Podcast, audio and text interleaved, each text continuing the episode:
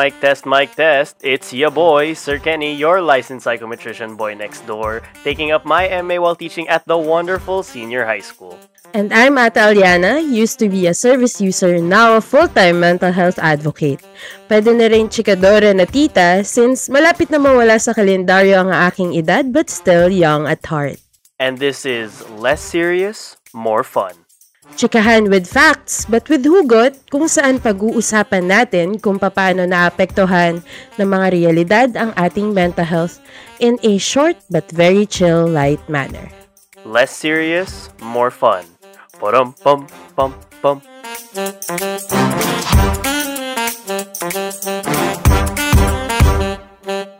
Ilang araw na lang at matatapos na ang voters registration. Rehistrado ka naman, di ba, Sir Kenny? Of course! Bakit mo tinatanong yan? Siyempre naman. Dahil ngayong araw, pag-uusapan natin ang kahalagahan ng voters registration sa ating mental health. At dahil dyan, we have a very special guest for this episode. Very special dahil member din natin siya sa Youth for Mental Health and she is also the sister of one of our board of directors. Hello, Camille! At siya ang national convener ng First Time Voters Network. So please help me welcoming our special guest for this episode, Miss Gladys Milyoga. Hi, Gladys! Hello, ako po si Gladys. Ako po ang lead convener ng First Time Voters Network and kami ang uh, network ng mga youth na nagpo-pursue ng advocacy on uh, elections and um, political participation ng youth uh, for 20 years. No? Mention ko lang yung 20 years kasi medyo matagal-tagal na pala kami dito. Hindi sa ako sa mga sumalo uh, for the coming historical um, 2022 election. So, ayan. Um, since lead convener ka of the First Time Voters Network and, you know, you guys have been, I guess, we would say at the forefront, no, of allowing people to really understand why it's so important to vote. Eh, sabi na niya na kanina, there's only just a few more days, no, to vote, uh, to register, to vote pala. So, could you perhaps tell us, or, you know, to lead the conversation, uh, ano ba yung status ngayon? What's the status of, you know, like voters registration right now? All right. So, mga ngayon madaming, ah, hindi lang siguro kabataan 'no, ang, ah, humahabol sa registration. Ah, nandito tayo sa posisyon ng situation ng pandemic. So, ang hirap, nakakatakot lumabas pero, ah, yung registration system natin no choice, eh, kailangan mo ng physical. Yung de reactivation lang ng registration yung puwede ng online. So, ilang beses din na na-suspend yung registration sa iba't ibang lugar sa Pilipinas. So, ang dami sa mga areas na hindi pa nakakapagpa-register. And uh, mostly na-observe na, namin dito sa uh, NCR, no? Kasi um, nandito din ako, so na mas nakakabalita sa iba't ibang lugar. Pero sa provinces, kakaiba din yung situation nila. And yun yung nasasayangan, no? Kasi madaming volunteers sa FPDN na uh, hindi lang naman sa NCR. So, na sasayangan kami kasi we wanted to help as much as young as many as as many young people no? Uh, sa Pilipinas. Kasi uh, most of our efforts naka-focus sa sa ground. So ito yung nagtumutulong talaga nag-assist for registration. And uh, kahit yung mga bata na na na-stress sila. Kasi na ang sayang ng mga araw na sana nakakapag uh, dala nakakatulong sa mga uh, youth na ipa-register. Kasi excited sila eh. And not, for some reason siguro, kasi sobrang tagal nang hindi lumalabas. Gusto nilang lumalabas at tumutulong sa mga kapwa nila. So, ayun, right now, hab habulan sa registration, no? And uh, kung tutuusin, actually, recently lang din namin na-realize, no, bakit hindi essential work ang uh, COMELEC, ang pagpaparegister at hindi siya at lagi siyang sinususpend, no? Kapag ka nag-ECQ, walang ibang way to continue the registration. So, yung status natin ngayon ay uh, kasama sa gulo, no? Sa pandemic ang registration at uh, mga processes na important, no? For us. Pero parang napapabayaan din ng government. Kenny I'm uh, also one of the project officers of Center for Youth Advocacy and Networking. And uh, isa, kasama kami ng First Time Voters Network no dito sa advocacy na ito at uh, talagang marami na rin yung nagme-mensahe sa akin asking me na Ate Yana, how can we actually register kasi gusto din po namin bumoto sa 2022. At uh, given yung mga ganitong um, uh, requests no ng tulong mula sa mga kabataang Pilipino sa palagay mo uh, Gladys, ano nga ba no, yung kahalagahan, bakit nga ba kailangan ng kabataan na mag-register to vote sa 2022 elections? Actually, nung nagpa-register ako noong 2019, ano siya, eh, it's out of uh, parang awareness lang na, uy, 18 na ako, pwede na ako magpa-register as a voter. Tapos sa, uh, baka ay, may, ano, may isa na akong government ID. Kaso it turns out wala na palang ID ngayon. And uh, nung 2019 ako nag-start maging part ng First Time Voters Network. And actually doon ko lang din na-realize no, bakit nga ba kailangan maging involved ng youth sa political processes natin. Kasi I think no as a as a parang normal or a, a civilian, yung pagiging registered voter to na yung parang pwede mong start no to get involved and get the awareness or uh, exposure, no? Paano ba mang, mang, mangialam ang isang uh, civilian, ang isang normal responsible citizen, no? Sa paggugobyerno or yung governance ng ating bansa. Kasi sinasabi nga namin sa First Time Voters Network, yung um, pagiging botante and yung pagsali uh, mo sa eleksyon, no? kahit mismo doon sa araw ng eleksyon, ano siya eh, it's part of nation building, 'di ba? Isang araw lang siya pero uh, sa isang araw na 'yon, no, halos lahat ng mga Pilipino na botante ay nagde-decide para sa kanilang bansa. And hindi ito pagde-decide no para lang sa araw na 'yon. Pagde-decide siya para sa susunod na tatlo, anim na taon. And imaginein mo no kung yung isang araw na 'yon tinake for granted mo siya. Ano, um, isang araw na tinake for granted mo yung election and then itatlong taon, anim na taon ng buhay mo ang apektado, 'di ba? And nakikita natin 'yan ngayon sa panahon ng pandemya. Two years na tayong naka-lockdown, grabe. Well, one year pa lang naman, pero it feels like forever, 'di ba? pero grabe, 'di ba? Kung siguro we had a better government, we voted for a better uh, composition ng mga politicians no? Nung 2016 no 2019 we could have been in a very um, better very na better pa no? Na pandemic uh, situation ngayon. And I think no yung mga kabataan uh, I think kaya mahalaga yung pagpaparehistro ng mga kabataan ngayong ngayong pandemic para sa darating na 2022 kasi isa sa, isa sa mga kawawa yung mga kabataan, no? Imaginein mo, um, around 22 million plus yung uh, alam natin, sigurado natin na youth voters sa 2022. And yung 22 million na to, ilan dyan yung student, ilan dyan yung uh, bagong graduate no, na hindi nakapag-apply kasi na pandemic na. Or ilan dyan yung bagong graduate pa lang, di ba? Hirap na kagad sa ano nila, unang work environment nila. And I think yung mga kabataan na-realize nila ngayon, no, bakit nila kailangan bumoto? Bakit nila kailangan ma-involve sa mga uh, bagay na to? Kasi ito yung nagde-decide. Hindi lang sa buhay nila, kundi sa buhay ng lahat ng mga Pil- ng mga Pilipino. In the, alam mo yun, um, it might be just one thing, no? Kapag inisip mo, isa lang naman yung pagboto sa pagiging responsableng uh, Pilipino. Pero it's a big, ano, no? It's a big responsibility. And uh, hindi lang siya responsibility, pero it's something na we have to be accountable din, di ba? So, hindi natin tinatanggal yung pagiging accountable pagka ano, sa nation building. Hindi lang naman yan yung mga politician. Kasama yung mga voter. And I think yun yung mahalaga, no? Bakit kailangan yung kabataan i-take advantage nila yung uh, pagiging exposed and uh, pagsali sa political process which is yung voting, yung mga elections, um, para alam mo yun, lumaki sila or wow, grabe yung lumaki, no? Pero para bata pa lang, 'di ba? Nakikita na nila yung realidad and the ng buhay. Wow. And siguro no, take advantage na din yung optimism and yung uh, wonderful qualities ng youth. Para naman no, siguro in the near future hindi na tayo mapupunta sa ganitong situation natin kasi uh, we have a better uh, youth no na mas mas maganda yung uh, kinalakihan nila siguro or mas exposed sila uh, nung nung bata pa sila, nung youth pa sila.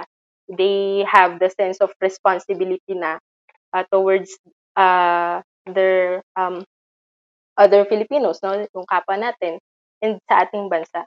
And ayun, it's not just about elections, it's about a lot of issues na nangyayari, nararanasan natin na apektuhan ng lahat ng kabataan. And uh, kasama dito pati yung usapin ng mental health, di ba? So, kung ikaw may pakialam ka sa mental health, advocacy mo yun, siguro, why not look at it sa per- perspective na, oh, if ano, 'di ba? If I get involved in voting in elections, I could do something uh, a little bit more for my advocacy. Parang ganun. So, ayun, I think that's why mahalaga na habang youth pa lang, no, kung registered voter ka na or eligible ka na maging voter, take advantage yung opportunity na yon kasi it's, it's not a privilege ha, it's a right to be a voter. So, ayun, i-take advantage natin yon Salamat Gladys, grabe. Parang na-encapsulate na lahat ni Gladys doon sa kanyang answer, no? Pero I would just like to overemphasize this one na isa siyang karapatan at isa siyang responsibilidad bilang Pilipino. At the same time, kapag uh, nakapag-elect tayo ng maayos na leaders, technically, syempre maayos din natin yung system. And uh, I think uh, dito talaga dapat tayo magbangko, no? Na yung kung ano man yung mangyayari sa 2022 elections, kung ano magiging result nun, ay talagang makakaapekto sa mga susunod na panahon registered tayo to vote for 22 uh 2022 elections then talagang meron tayong um, contribution kumbaga doon sa future na gusto nating makamtan. Anyways, um Kenny, sa palagay mo, uh, ito bang 2022 elections, no? Sinabi na ni Gladys kanina, pero paano kaya din siya essential, no? Para sa ating mental well-being? I think right now, a lot of young people are, we'll say, very active in terms of expressing what they want and what they don't want in terms of a leader.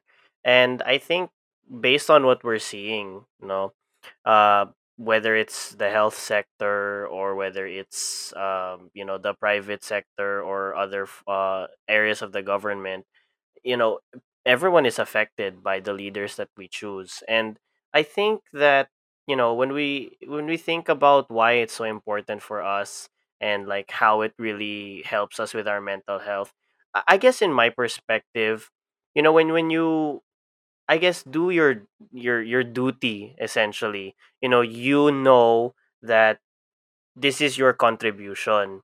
At least, you know, in the bigger picture, it might not seem like a lot. One vote might not seem like a lot to some people, but we all know that one vote can make a difference. It could mean winning or losing for certain people. And, you know, to put your trust in um, certain public officials, you know you, in the back of your mind you're thinking you are picking these people in the government because you believe that they you know will represent what the people want and essentially what you want ba? Kaya kaya pinipili natin sila.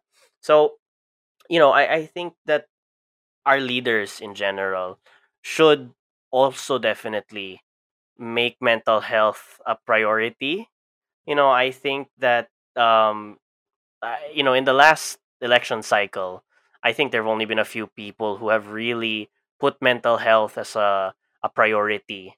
No, syempre yung champion natin si Senator Rizon Tiveros, um, she definitely put mental health above the rest. I mean, as one of her uh, advocacies, and I think other politicians as well have realized, you know, with with the various changes that have happened with the passing of RA one one zero three six, and even um, moving into, um, let's say, for example, the Olympics, diba? the the the recent boom of the interest in including psychology or sports psychology training into uh, athletic programs, you know, putting more emphasis on that and not even just that you know in general mental health has not really been a priority in the health sector and i think it's a breath of fresh air sa in the field of course but also to the general public for us to see politicians who are really putting mental health um, as a priority agenda.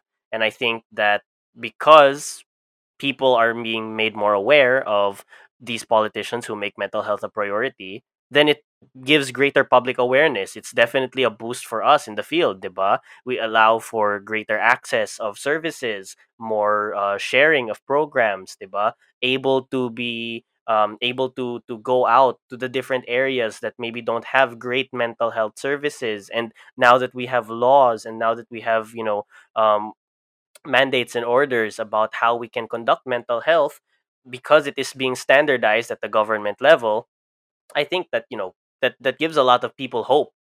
Eh, but that's why we put our trust in these public officials because we're hoping for for change. We're hoping for something better. You know, I think at the end of the day, you may not feel like your vote is going anywhere, but you know, you, it's it's your job. It's really your duty. You know, as a as a citizen of the republic, we are really supposed to do our job, do our duty. It's it's our right, diba, to to vote. And I think that finding these leaders, it's like finding a needle in a haystack. You know, when you have to listen to all these platforms and advocacies from different um, uh, politicians who are running, it's really just a fresh a breath of fresh air, like finding a needle in a haystack for these particular leaders who we hopefully want to fill in public service offices. Actually, meron ako i-share. Hindi kasi parang recently, um, nag-guest ako sa mga iba't ibang mga podcast tsaka talk. Tapos parang tinatanong nila ako kung ano daw yung parang pinaka-unforgettable moment ko as a mental health advocate. So, pinag-isipan ko siya, no? Nag-backtrack ako sa almost five years na nandito tayo sa mental health advocacy and um, lagi ko sinasabi kasi, ang lagi kong sagot ay yung araw na napanalo natin, no? Na yung lawmakers natin ay naintindihan nila, nag-vote sila ng yes to actually pass the bill into law. Nung nandun tayo sa Senate, tapos nung sinabi nila na, okay, it's approved, tapos lahat tayo sumigaw, tapos may malaking sign, please do not be noisy in the crowd. Alam mo yun, na parang, yun yung moment na parang sabi ko, shocks, sa wakas, maayos na yung sistema. Tapos, 2018 yon At 2021 na ngayon. At sabihin na lang natin na meron namang improvements like uh, kung ano itsura ng mental health mula noong 2018 sa 2021. Pero kasi times are also evolving, no? Talagang nagbabago at araw-araw dahil lang nga din dito sa pandemya, mas lalong dumadami yung nagiging problema. Pero yung mga serbisyo, yung mga pasilidad, kung paano natin nakikita yung mental health, even in the institutional level, ay hindi nag improve dapat maging honest na tayo sa part na yun, no? Wala nang sugar coating dito kasi yun yung kailangan malaman ng mga tao. And parang nasasaktan ako kasi sumasama talaga yung loob ko dahil nasayang no yung last three years. I mean, kahit may IRR, meron namang National Strategic Plan, meron mga ganun eh, pero we can't see the full implementation of the law yet. I mean, maghintay pa ba tayo ng sobrang tagal? As in, hintayin pa ba natin na maintindihan pa ng mga magkaroon makakuha pa tayo ng needle dun sa haystack? Hindi ba pwedeng dahil sa nag-yes sila nung um, uh, we're trying to approve yung uh, bill into law, parang inisip ko kasi noon na, ah, okay na. So, naiintindihan na ng mga pulitikong ito yung kahalagahan ng mental health. Pero bakit parang after mapasa nung bill, parang biglang nag-diminish yung ano nila, interest nila in actually helping their constituents. Parang sumama lang talaga yung loob ko. Pero added factor siguro yung kanina kasi meron tumawag sa aking nanay. Tapos humahagulgol talaga siya, Mars. As in, hindi ko alam kung paano ko siya iko-comfort, patatahanin. Siyempre, deep inside, iyak na iyak na ako, pero hindi naman ako makaiyak. Kasi talagang kinakailangan ng anak niya ng tulong. Tapos, na-realize ko lang din no, na very limited lang din yung kayang i-provide, kunwari, ng Y4MH, no? Dahil di naman tayo isang national agency, sa tayong volunteer organization. Although, hindi ko nila lang, no, yung Y4MH kasi marami tayong ginagawa. Marami yung naniniwala sa advocacy at marami pa rin tayong katulong dito sa mental health advocate, uh, advocacy na iba pang mental health organizations. Pero, alam mo yun, nakukulangan ako eh. Parang, I, I believe kasi the, the people, the Filipino people deserve more pagdating sa mental health care. Siyempre, hindi naman tayo nagpa-promote ng kandidato dito. Parang insight lang, no, kung ano dapat yung um, prinsipyo, no, ng susunod na leader na iboboto natin. Actually, one of the kapag nagvo-voters education uh, session kami or webinar, uh, one of the things that uh, parang easy to explain no sa mga youth um, on how they can try to choose, uh, try no, how they can choose no yung mga right choose or say progressive candidate. Uh, I tend to say na siguro it's someone who you see yourself, 'di ba? So, for example, if uh, someone um, gives attention no sa mga issue ng youth, uh, gives attention to the issues of the community na you care about or uh, kahit yung sa tingin mo ano siya no bagets-bagets siya and uh, kaya niya mag-adjust, kaya niyang sumabay sa mga trend in a hindi lang in in not just sa parang celebrity kind of way, 'di ba? Or in a in a good manner or something na magiging useful as a service niya. I think that's one of the things we can uh, try to look for no in someone na sa tingin natin uh, worth it ng boto. Kasi um uh, yun nga no, focus namin yung youth. So why would you choose someone no na parang sobrang against everything you believe in, na parang wala kang ma-match na tama for you no doon sa kandidato na yun, 'di ba? And so I think that's one of the things no and also that's an encouragement then for the youth to actually consider yung uh, going into the governance. And uh, not just think of it na parang yung politics is just uh, an environment uh, breeding young people uh, to be corrupt, diba? But, you know, it's a chance for uh, young people who doesn't want corrupt things to happen sa government to actually take on the leadership role. And I think that's good thing, no? And uh, other than that, I think, ano talaga eh, right now, hindi hindi lang siya basta sa pasikatan kung sino yung pinakakilala, sino yung pang, pinakamaraming supporters. Sa panahon ngayon, ang pinakamahalaga na lang talaga is kung sino yung may pakialam. And kung sino yung may pakialam enough to move, to do an action about it, no?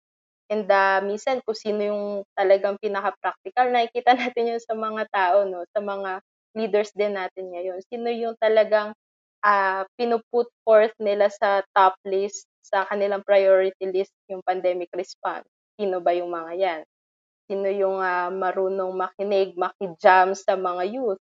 'di ba? Sino yung nakakakita din ng mga issue na kinakaharap ng mga uh, kapwa natin na naghihirap, no? Sa mga labor, sa mga nagtatrabaho, sa mga uh, nasa vulnerable areas, sino ba yung nakikinig sa kanila?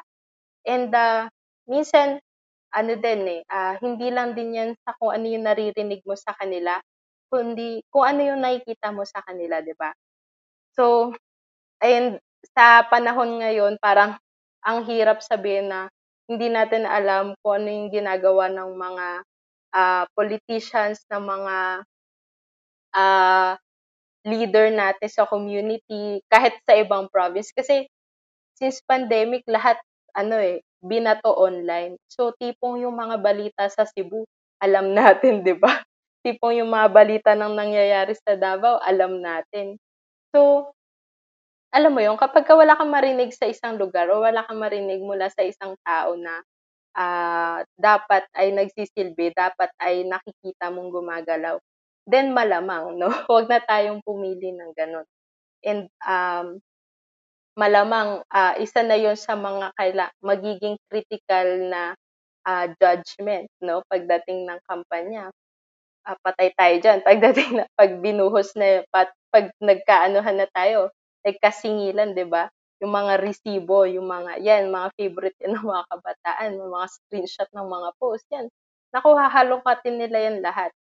So I think you know kung yung leader na nakikita natin ngayon ah, yung mga talagang nafi-feel natin to the bone, yung care nila, ah, nakikita natin na ang galing-galing ng ginagawa nila, 'di ba?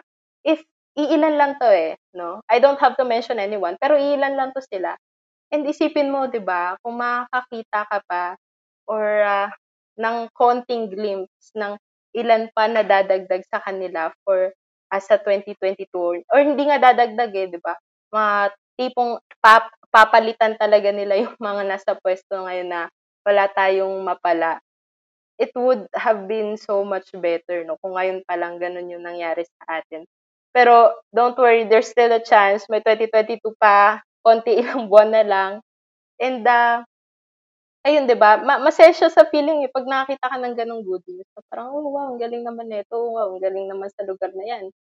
And uh, isipin mo lahat, no? Lahat ng kabataan ganun yung nafi-feel nila sa community nila. Ganun yung nafi-feel nilang security, alaga, service um, sa school, sa community, sa barangay, sa city nila, sa province nila. That would ano no, instantly improve yung uh, parang daily lives no. Na alam mo na meron ka maasahan sa community, sa uh, service ng government. And alam mo yun, no, it's, it should be no-brainer by now kasi lahat, lahat, kahit yung mga tipong uh, apolitical, uh, privileged people, nakikita mo nang nagre-reklamo online. And, you know, parang it's, it should be no-brainer right now. Although mahirap pa rin, mahirap pa rin pumili. Alam natin na magkakaroon ng uh, kung ano-anong bardagulan yan in the coming months. But I think, no, um, we can try to look into ourselves. Ano ba yung mga bagay na gusto natin? Ano yung uh, bagay na sa tingin natin magpapadali ng buhay natin? Ano yung mga bagay na we care about? And if we see that to someone uh, in our community who wants to lead the change, and hindi nga change eh, literally parang to lift us up from this ano no uh, frustrating pandemic situation then I think ayun yung isa sa mga ano, no, pwede nating i-consider uh, when choosing a leader.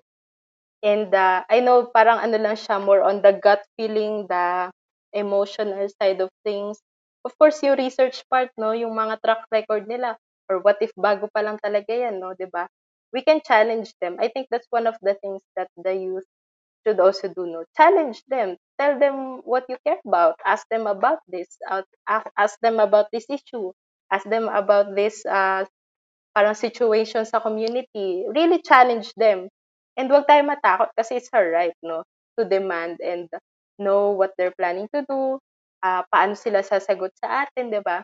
And if sa tingin natin, we can bet on this person, uh, and tinake on nila yung challenge natin sa kanila, then ano, ayan, you have three, six years to make them accountable for it kung na manalo sila. So, ayun, I think that's, yun yung mga pwedeng gawin. No?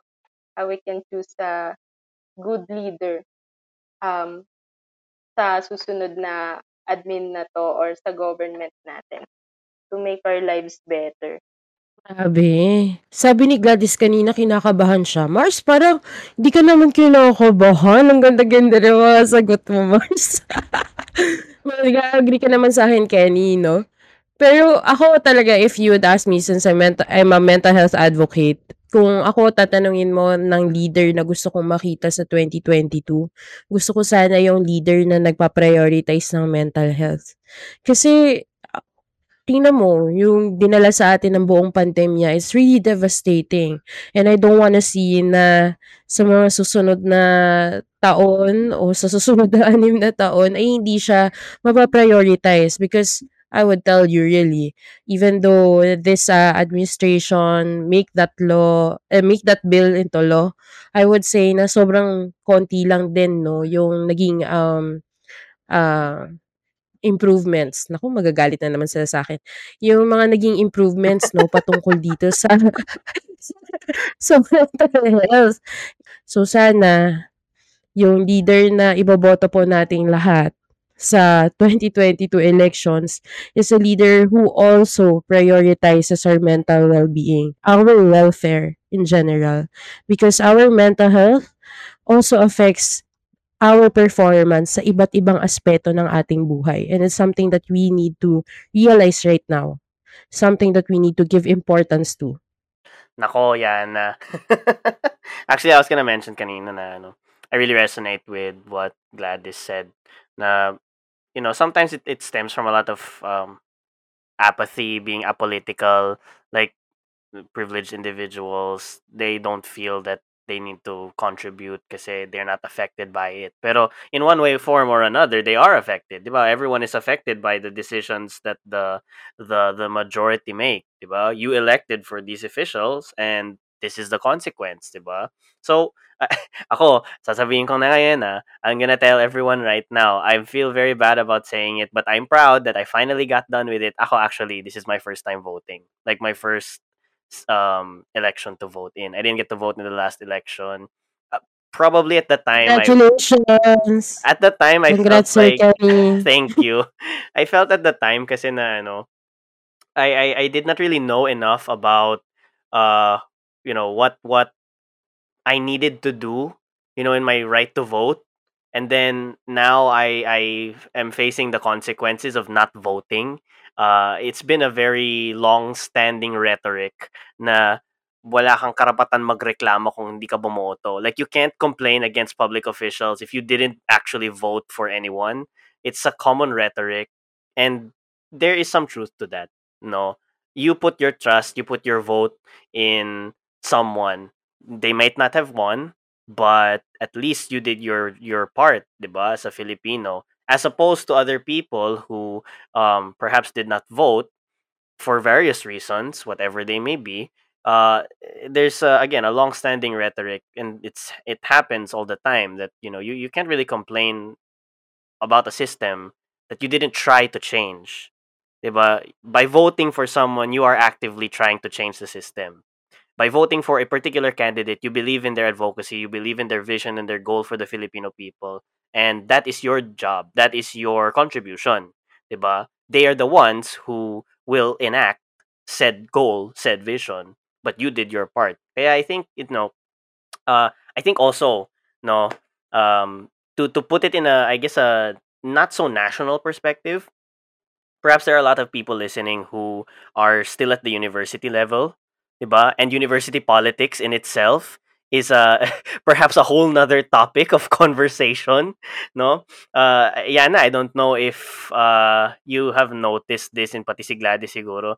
I don't know if napansin nyo in the last like what few years nagiging very apolitical or apathetic yung mga students towards their elected student leaders and i don't know if this really translates into how they feel about national issues Kasi, I mean, in some universities that I know, there's like a really, really low turnout of students who vote for whatever reason. Like they just don't care about who's in charge or they don't really get to see change when when when people are elected. The typical ano, traditional politician, trapo, na puro salita lang, walang gawa. You know, we're not pointing fingers at anyone, but it does happen. ba? In all administrations. There's really no perfect administration. There's no 100% perfect lineup set of individuals who can all get everything done. No. There will always be people who have different priorities, different goals. Of course, right now we're in a public health crisis, so a lot of efforts have been put towards that. But there have been a lot of changes along the way, and I think that you know it's really good that people, or at least you know, for first time voters like myself, I am very much more aware of the things that I want to see change, and you know, to really put it into perspective and get us back on track. You know, um, I guess in my opinion, also my my vision of the the right leader, kumbanga is someone who empathizes with the people that he or she serves. I, I tell my students all the time, no, uh, that that you wouldn't vote for someone who you who you know has no no track record in in the the service that they want to do.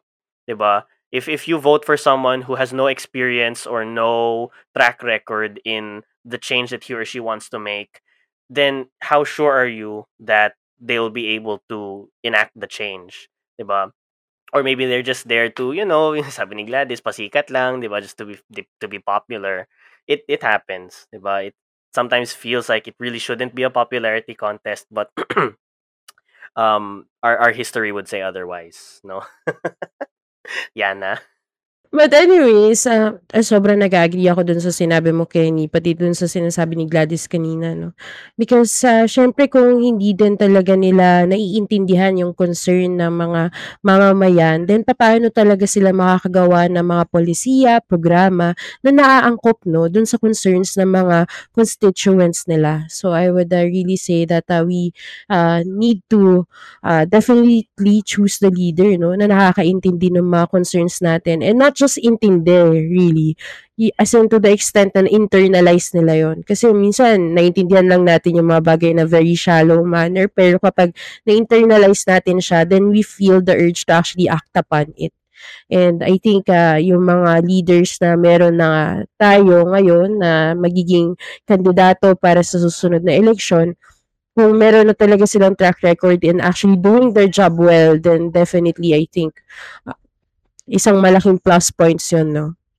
But anyways, ang dami na nating napag-usapan na talaga nga naman, no, the leader that we will choose for 2022 ang makakapag um, lift sa atin mula dito sa kalbaryo na pinagdadaanan natin right now and probably end our anxiety and frustrations no with the situation right now. So I'm really hope that everyone, especially those who are eligible to register no para makaboto sa 2022 elections at kung kinakailangan mo naman magpa-reactivate, maaari ka na makapag-reactivate online. And uh, syempre, para naman doon sa mga uh, iba pa nating uh, kababayan no na gusto pang malaman kung ano pa yung pwede nilang magawa o baka gusto nyong sumali no doon sa advokasya. Open naman yung first time voters network para dito. Ay bakit ako yung nag ano nag-introduce? Sige mamaya na yon so like our previous episode meron din tayong sub-segment uh, for self-care today. And uh, we are dedicating today sa seeking help as a form of self-care. Sir Kenny, baka you can give us your two cents uh, about this? You know, I think that um, saying or expressing that you need help, that there is a problem, that maybe you're not okay, I think is one of the most courageous acts of self care.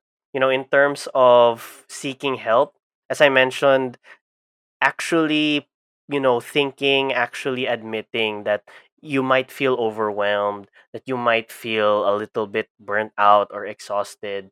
I think that the mature thing and one of the best things to do in terms of self care, you know, it doesn't always have to be meditation, it doesn't always have to be yoga or exercise.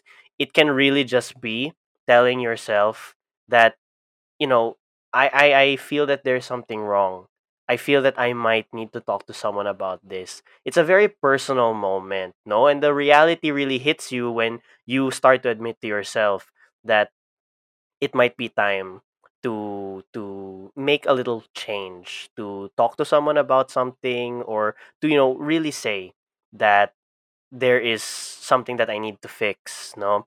I, admittedly not everyone uh, has all their stuff together, diba? I mean like everyone feels down every once in a while. Sometimes we feel flustered, stressed. Sometimes we feel that we're not good enough.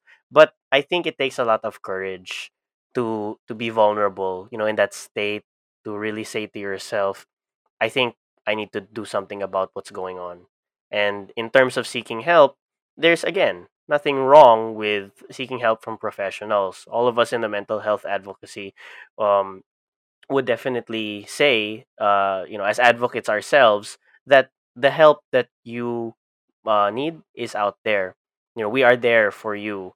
Uh, it's just a matter of where to look, asking the right questions, and being open to the idea of talking to someone about your problems. No, I, I think that also people have to recognize that we we need to you know think about putting ourselves in the right mindset. Kaya you know as a mental health professional myself, I don't really force we don't force ourselves on patients.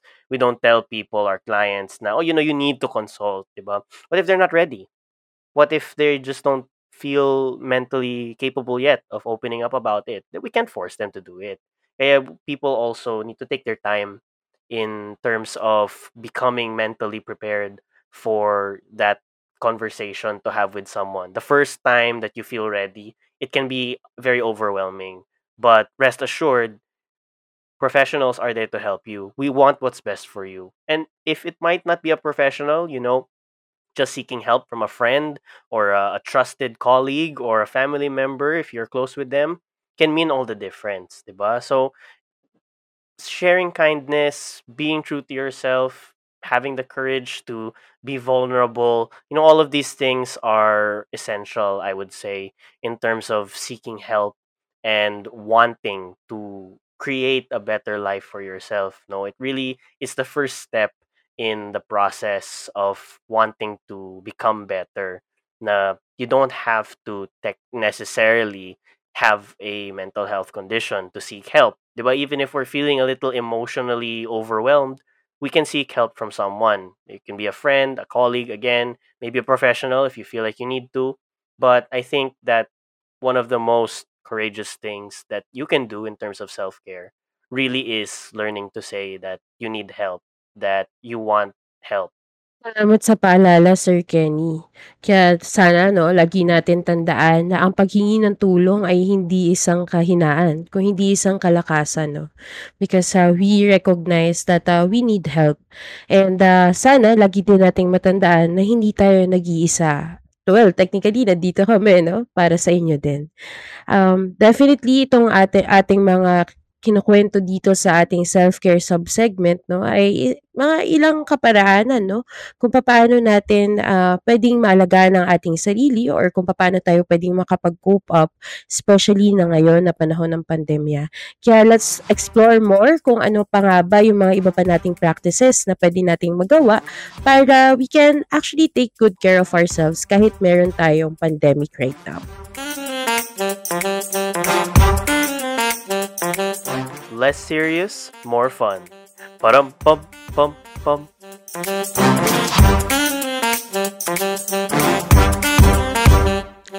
Babaguhin natin ang kinabukasan at magsisimula yan sa pagboto ng mga leader na may paninindigan, may pakialam at layuning magsilbi sa bayan.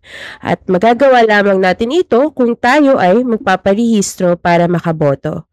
Anong major takeaway mo today, Kenny? Ako, I think one of my major takeaways from our conversation with Gladys would definitely be no matter what point of life you're in right now, no matter what your perspectives are, I think it's our duty, it's our right, it's our obligation as Filipinos to go out and register to vote. Because again, we are the ones who will create the change for the future that we want, no? We are a democracy, we vote, diba, based on the majority, and it really is a long process no in achieving all of the things that we want to achieve but slowly and surely you know we're making progress. Hopefully we're making some progress every administration for the different issues that we see. And i think that again it really goes to show that a single vote can make a difference kaya whether you're young or you're old i think it's your right and i think it's your duty to vote, ba? Even if you're a first time voter like me, uh, in my late 20s, I'm already getting to the point where I should have been voting already twice, but I'm just now voting for the first time, and I am definitely um, aware and I'm definitely confident that I can make a change by casting my vote. Uh, ikaw, Gladys, baka meron ka ring insights sa talk natin ngayon na gusto mong i-share sa audience. Actually, taking from ano, no, yung what you shared, I realized uh, one of the most amazing thing about Y4MH and why I still love this organization. No? Ah, kahit hindi na ako gano'n ka-active sa inyo, sorry po. Um, you know, uh, sabi nyo nga kanina, no, we, we won, we achieved, we championed mental health advocacy during this administration. And kung iisipin mo, no, young people are at the forefront of that struggle, of that movement, that campaign, nung hindi pa batas yung mental health law. And, you know, just wanna say to the young people out there na might be listening, this is one of the most amazing things that young people can do outside of voting. But right now, I'm uh, calling no for an action sa inyong lahat na kayang bumoto and maging re- mag-register right now na uh, there's thousands, hundreds, thousands of young people who championed mental health um, since uh, 2017.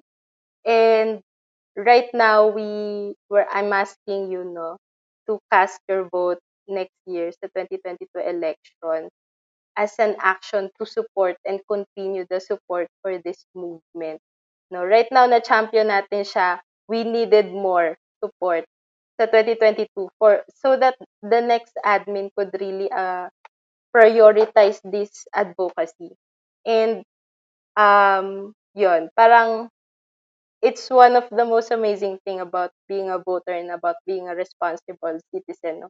You can do something about your vote and you can do something else outside your vote.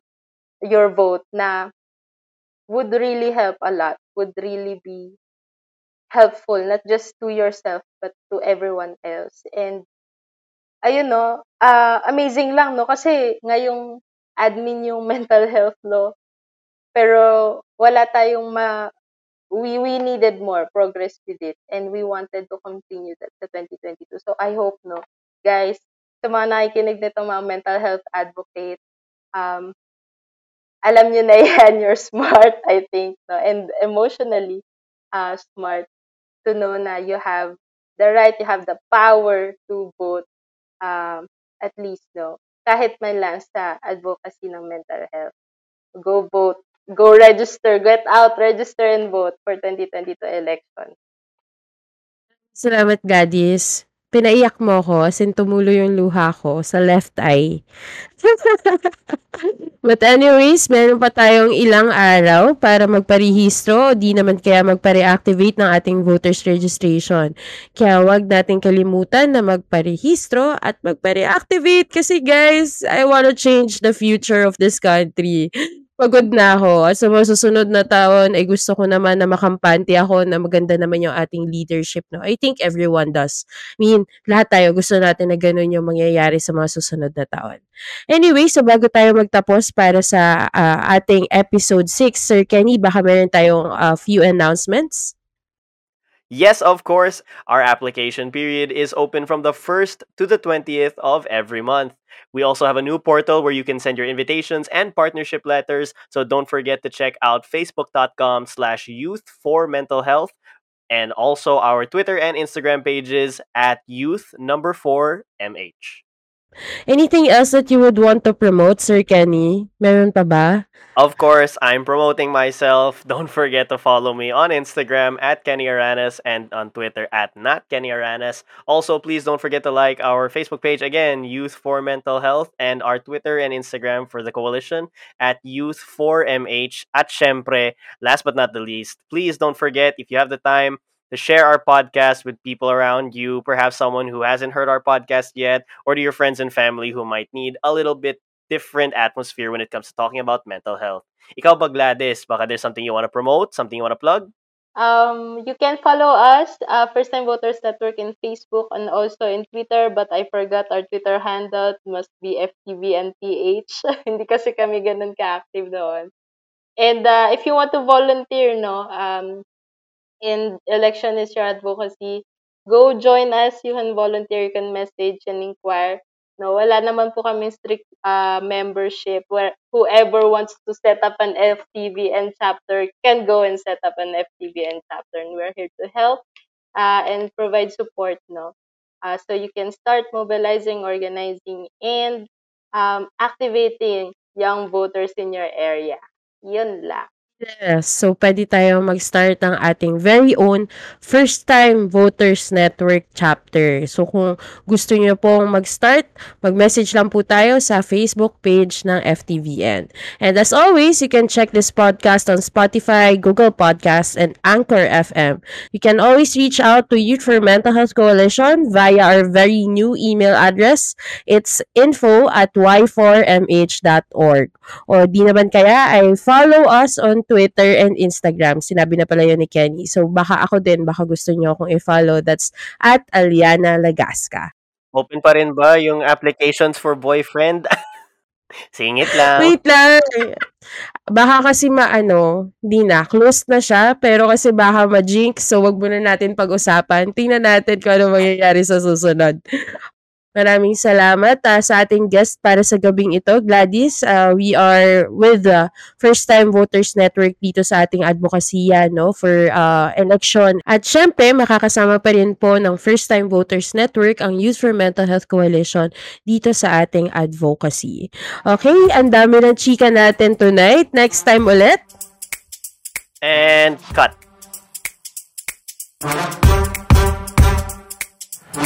And this is And this is less serious. more fun. Ba-dum bum bum bum.